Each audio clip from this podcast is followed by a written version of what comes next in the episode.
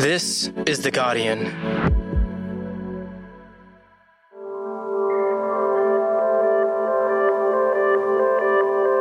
I'm Laura Murphy Oates, coming to you from Gadigal Land, and this is The Voice Ask Me Anything, a special series from Full Story where we take your questions about the Indigenous voice to Parliament and put them to people who have the answers. Today, the referendum date will be unveiled by the Prime Minister at a Yes campaign event in Adelaide. In this episode, we discuss why South Australia is pivotal to a successful Yes vote and whether the voice could prevent governments from creating racist legislation. Aboriginal people want to know how it's going to help us in our ongoing fight against racial violence. Australia doesn't want to talk about that. It's Wednesday, the 30th of August.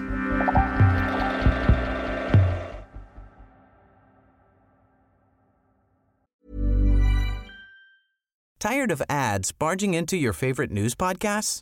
Good news. Ad-free listening is available on Amazon Music for all the music plus top podcasts included with your Prime membership. Stay up to date on everything newsworthy by downloading the Amazon Music app for free or go to amazon.com slash news ad free. That's amazon.com slash news ad free to catch up on the latest episodes without the ads.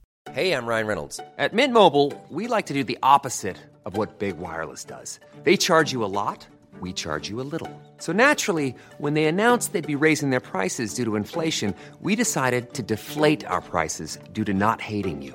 That's right. We're cutting the price of Mint Unlimited from $30 a month to just $15 a month. Give it a try at mintmobile.com slash switch. $45 upfront for three months plus taxes and fees. Promote for new customers for limited time. Unlimited more than 40 gigabytes per month. Slows. Full terms at mintmobile.com.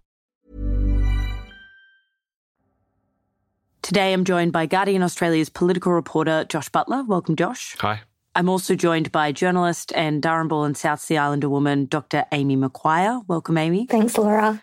And lastly, Yes campaigner and Director for Australians for Indigenous Constitutional Recognition, Thomas Mayo, who is a Kaurareg, Kalkalgal and Erubamle Torres Strait Islander man. Welcome, Thomas.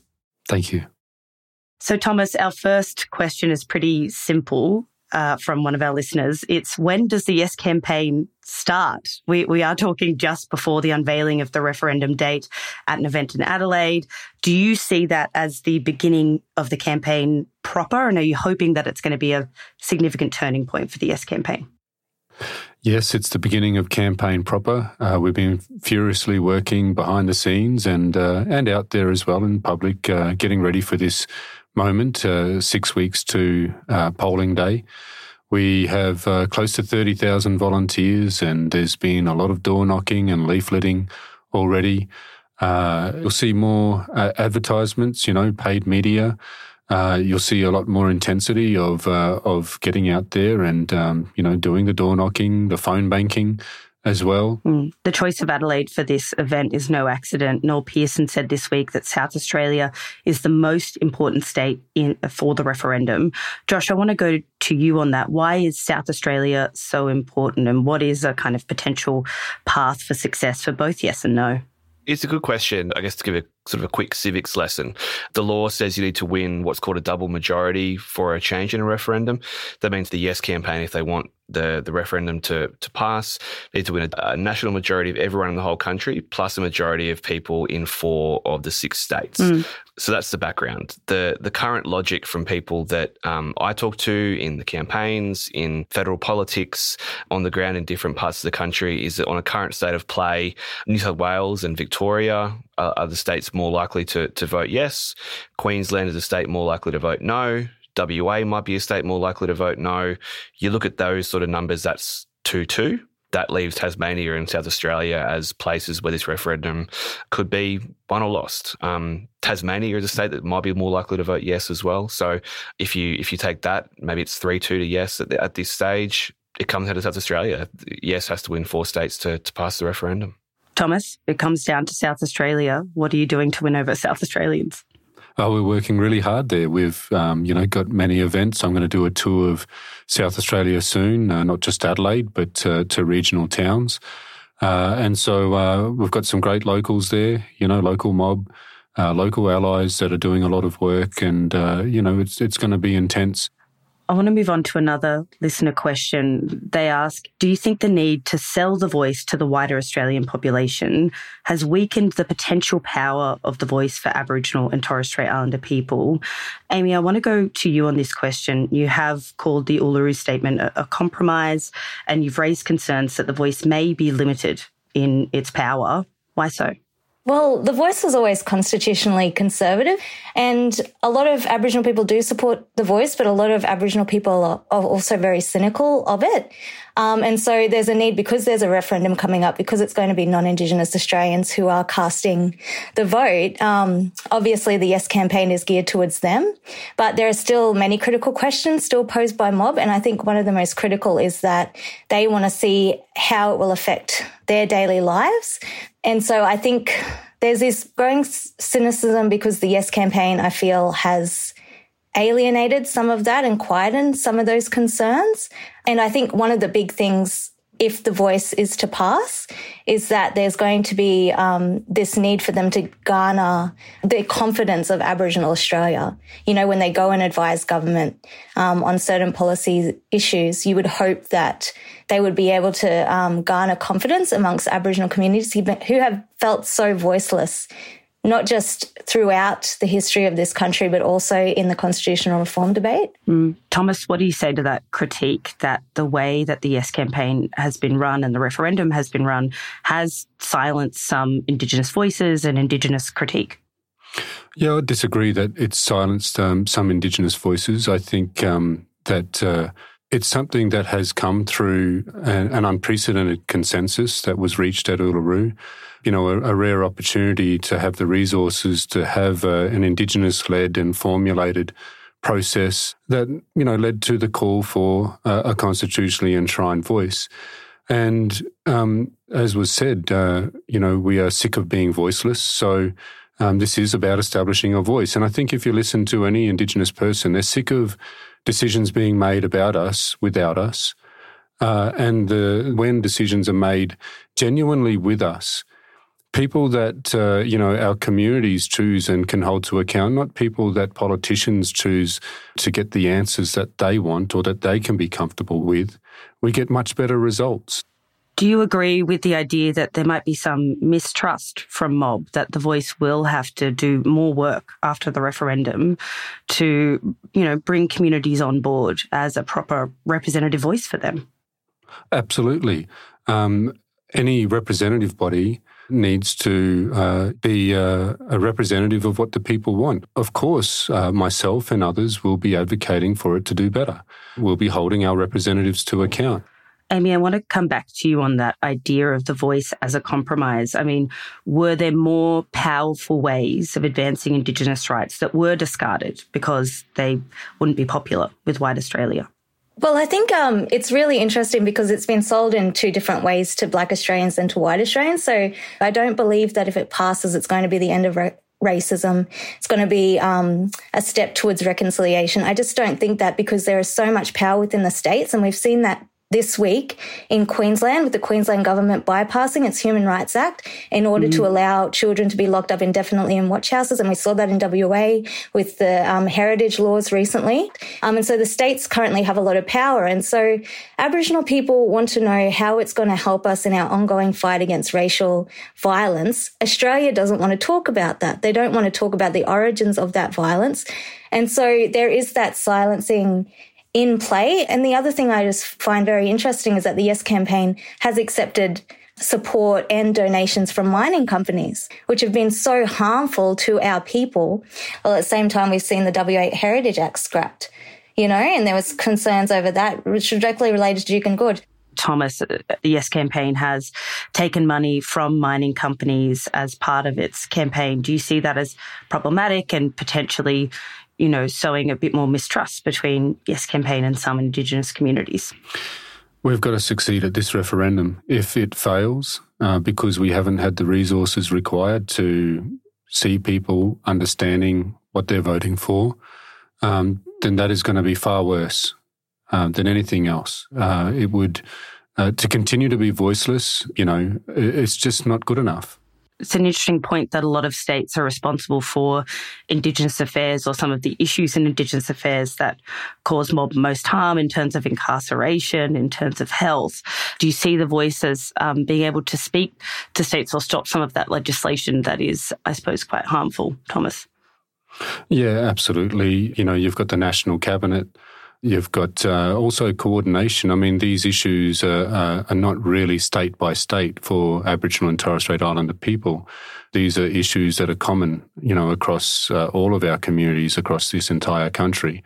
And, you know, I think one of the important areas that it'll improve things is how it can raise awareness about programs that are failing, that are wasteful, that aren't reaching the people on the ground, that aren't making a, a difference to our communities, it could expose those and see those um, called out really.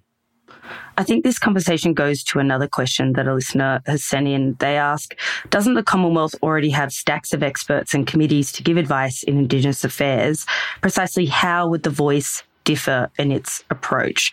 Josh, I'm wondering if you can break down that, that ecosystem of advice in Indigenous affairs that does already exist and how the voice would, would work differently yes, the the government does have other committees. They have other ways of uh, taking advice or receiving advice or getting reviews done by any number of Commonwealth bodies. Not not not not even just Indigenous specific ones, but you know they could they could refer things off to the Law Reform Commission or to things like that for certain topics. But this would be a specific body that would be you know empowered through the Constitution to be a permanent advisory body. Um, as far as I know, there aren't bodies that, that exist like this in in the same way that the voice is um, envisaged to to work. Mm. Amy, do you think there is a risk of the voice duplicating some of this advice that the government is already getting? Oh, not at all. And I just wanted to provide some historical context. Like after the abolition of ATSIC, what happened in the vacuum around Indigenous um, representation was that the OIPC came in to fill that gap. So there was this white voice in Canberra, which represented the Howard government's own interests. Um, and so that is where that idea of having something constitutionally entrenched came about. And in the past, you know, you had the National Congress, which was put in place by Labor, and that was severely underfunded. So it was basically starved before it even could, even get up. And that had mm. quite a complicated model as well. So there is actually nothing in Parliament in which you can actually have a voice on a lot of these issues. And when we look in past, like you just look at the anti-intervention legislation, which was passed with one day consultation with Aboriginal groups, and that was only because they forced it. Um, there is literally nothing. So people out here saying, well, there's already committees, there's already, you know, even just like the Black Caucus or the Black representation in Parliament.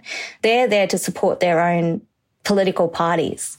And mm. so we have had this absence and this gap since ATSIC, and yet governments still blame ATSIC. So I think that's the other thing we have to be careful of is that they are going to find a scapegoat and the voice will be that scapegoat. And so if the voice does happen, I think it's very important that the voice garners the respect and the confidence of Aboriginal communities across the country because it can be another disempowering effect if you have just the replication of the elites up the top, which we see, for example, in universities and everything like that. You have black representation, but they all get concentrated up the top. So if we mm. are to have a voice, it has to be very important that you had that regional and that local representation. Next, will Anthony Albanese be the Prime Minister who delivers on his promises to Indigenous people?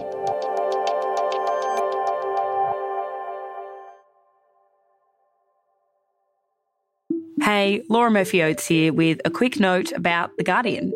As you're probably aware, Guardian Australia's journalism is editorially independent, meaning we set our own agenda. We don't have a billionaire owner, nor do we answer to shareholders, so we're free from commercial bias. And this independence matters because it means we're able to challenge the powerful and hold them to account. Unlike many news organisations, we have not put up a paywall. We chose a model that means our reporting is open to everyone and funded by our readers who can afford to pay. Every contribution, whether big or small, counts. If you're able to contribute and have a minute, head to theguardian.com forward slash support full story. We've also linked to this on the full story page. Thanks.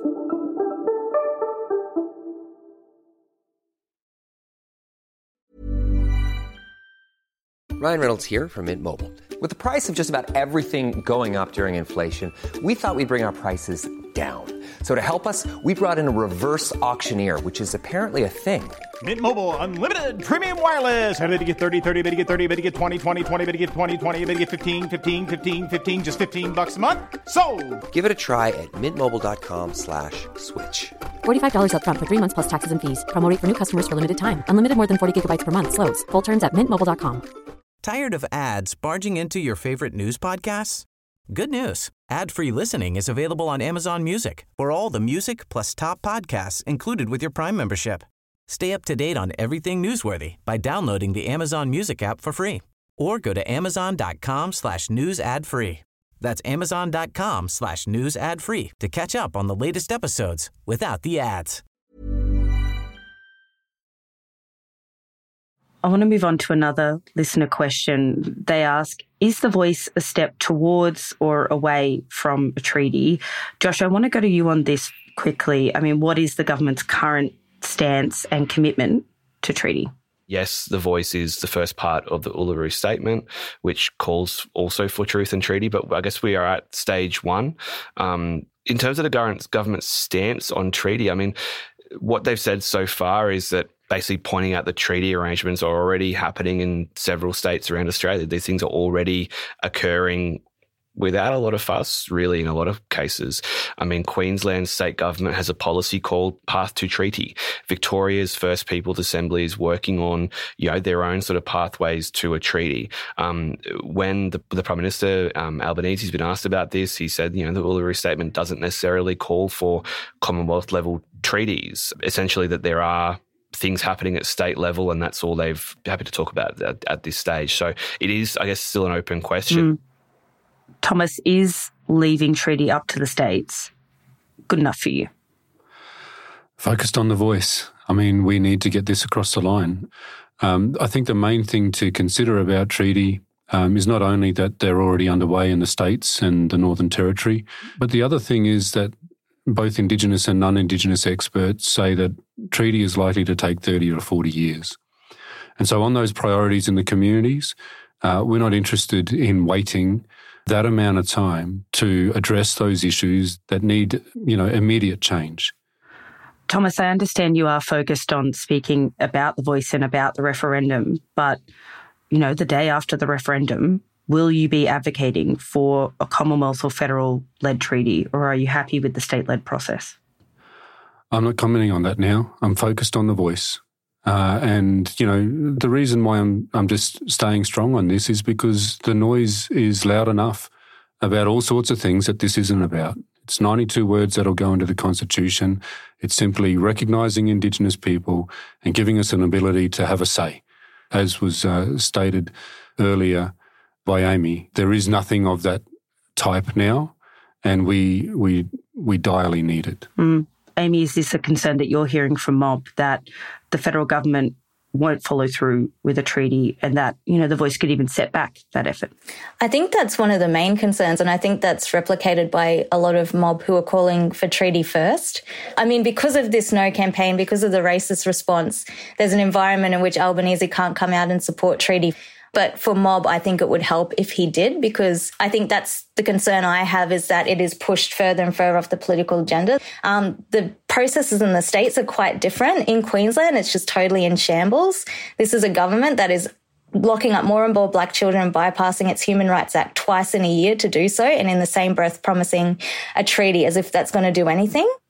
Mm. This goes to another listener question who asks Do you think the Prime Minister's intentions are pure. I mean, we've heard from people like the Deputy Opposition Leader, Susan Lee, calling the referendum Albanese's re election vanity project. As someone who's been working closely with the, the government, Thomas, what do you think of, of that claim and of Albanese's intentions here in this referendum? Oh, look, this isn't Albanese's idea. It's not a Labor Party idea. Uh, you asked how the campaign was going, the first question, and I uh, I really should have said the campaign has been going on for, you know, over 100 years. You know, statements and petitions that precede the Uluru Statement all called for a voice. Um, almost all of them were dismissed and ignored. Uh, we considered those lessons of, of those statements and petitions that called for a voice that were ignored. We considered the voices that we've established, you know, as Amy talked about, that have all been taken away because of a discomfort in listening to Indigenous people, speaking to our interests and seeking to hold decision makers to account when they harm us. Uh, this is a long campaign, and yeah, it's intensifying in this last six weeks, but it's not Albanese's idea. It's not his vanity project. This has been a genuine call from Aboriginal and Torres Strait Islander people to have a voice that cannot be taken away at a political whim, uh, using our lives as a political football, establishing something permanent, uh, a platform for our children when they step up to leadership that they can step up onto that isn't going to be pulled from underneath them. I do remember those criticisms from Susan Lee, and I, speaking personally, I thought they were a bit overblown. I mean, what's wrong with the legacy? I don't, I don't understand this idea of you know a politician, you know, that it's a bad thing mm. that you know there there would be a legacy left behind. Like I've been in the room when he's made these announcements and had big press conferences, and you can see the passion on his face and he's crying. And I think it does weigh quite heavily on not just the Prime Minister, but a lot of people involved in the government, a lot of people involved in the Yes campaign, that the gravity of this situation, that it is, you know, a moment in time. And and I'd like to make the point that it, you know it, it's support across the political spectrum as well. This isn't just Labor; it's the Greens, it's the Teals, it's other independents. You know, Julian Leeser resigned pretty important roles, uh, Shadow Minister for Indigenous Australians and Shadow Attorney General, to be able to campaign for this. I don't think it matters so much the intentions of the prime ministers or politicians because even if they have good intentions, we've seen what good intentions have done in the past. So I don't have a lot of confidence in the intentions of politicians or prime ministers and I don't really care. Like Bob Hawke cried as he hung the Barunga statement and failed to deliver a treaty. Every single prime minister in this country is characterized by their failure, their abject failure to deliver justice to us as a peoples. And so I hope that with this referendum debate, we can judge Albanese on that as well. So one listener has a question for you, Thomas. They ask, how can I explain yes to my no boomer parents? What do you do when you come across, you know, no voters, older voters, undecided voters in the community? What do you say to them? Well, I I think the most powerful thing is to let them know what this is. As I said, there's 92 words that form what the constitutional change is. And it's simply recognizing that we have an Aboriginal and Torres Strait Islander heritage uh, and history that we should celebrate. So recognizing the First Peoples and doing it in a practical way, uh, an advisory voice to improve health, education, employment, um, I would say ask them, you know, do you think that those differences in, you know, in life expectancy and, and those awful outcomes in Aboriginal communities uh, and Torres Strait Islander communities, do you think that that should continue? You know, do you think that's because of Aboriginal and Torres Strait Islander people themselves, or do you think we can do better, you know, as a nation? And it begins right here. And you've got nothing to lose and everything to gain for it just have that conversation, um, leave it in a good place, you know, be respectful. I say this for anybody in their conversations. Provide people with the information. It's there in black and white, recognition and listening. How could you say no to that? Amy, what will you be voting on referendum day? Oh, I'm still coming up. I mean, the problem is that I would never vote against a voice for black blackfellas to have a voice. I mean, I think when you look back at the 1967 referendum, there were certain communities that have had overwhelming no votes. Like, I wouldn't want to side with what I see as the racists. You know what I mean? So I think it's just more about strategy from this point on. And I'm thinking more towards how we strategize as black blackfellas to continue to push for justice regardless of what happens. You know what I mean? I think we still have those radical imaginaries we can still foster and we can push regardless of whatever happens in the next coming months. Thomas, Amy, Josh, thank you so much. Thank you. Thank you. Thank you. That was journalist Amy McQuire, Yes campaigner Thomas Mayo, and political reporter Josh Butler. Josh has written a piece about the path to victory for the Yes and No campaigns. We'll link to that on the full story page. Just a note on this episode, we had booked a leading No campaigner for this panel, but they had to pull out due to illness. We've extended that invitation to No campaigners for future episodes. This episode was produced by Phoebe McElraith and Camilla Hannan, who also did the sound design and mixing. The executive producer is Miles Martignoni. I'm Laura Murphy Oates. Thanks for listening.